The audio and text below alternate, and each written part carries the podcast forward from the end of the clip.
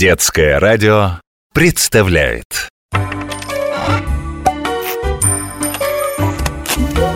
Необыкновенные истории обычных вещей.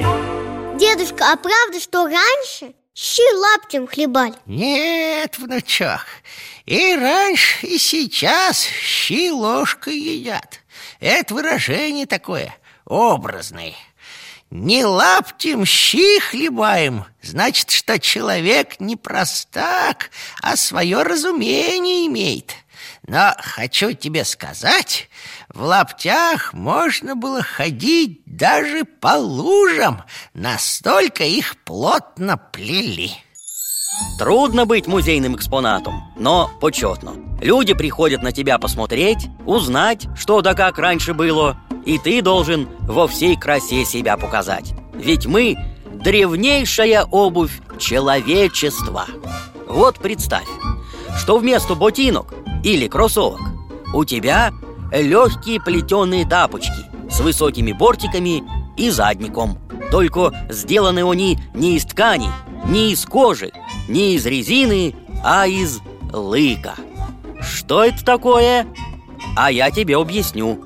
Под корой деревьев есть тонкий, но прочный слой, который добывали ранней весною, все лето его в пучках в темном месте хранили, а осенью, предварительно вымочив в воде, из лыка плели лапти.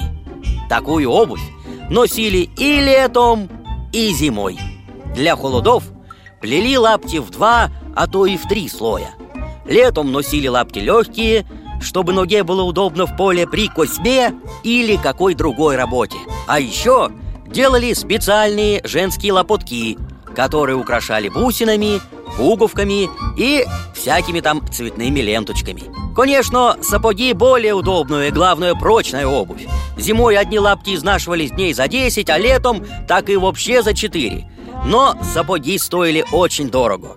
На деньги – которые крестьянин потратил бы на покупку такой парадной обуви, он мог бы купить более 150 пар лаптей.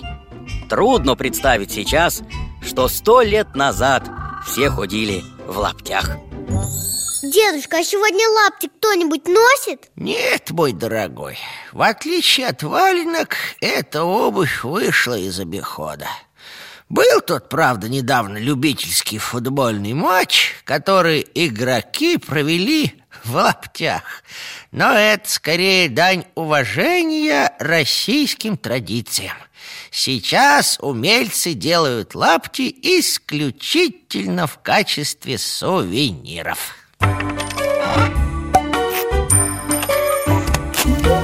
Необыкновенные истории обычных вещей –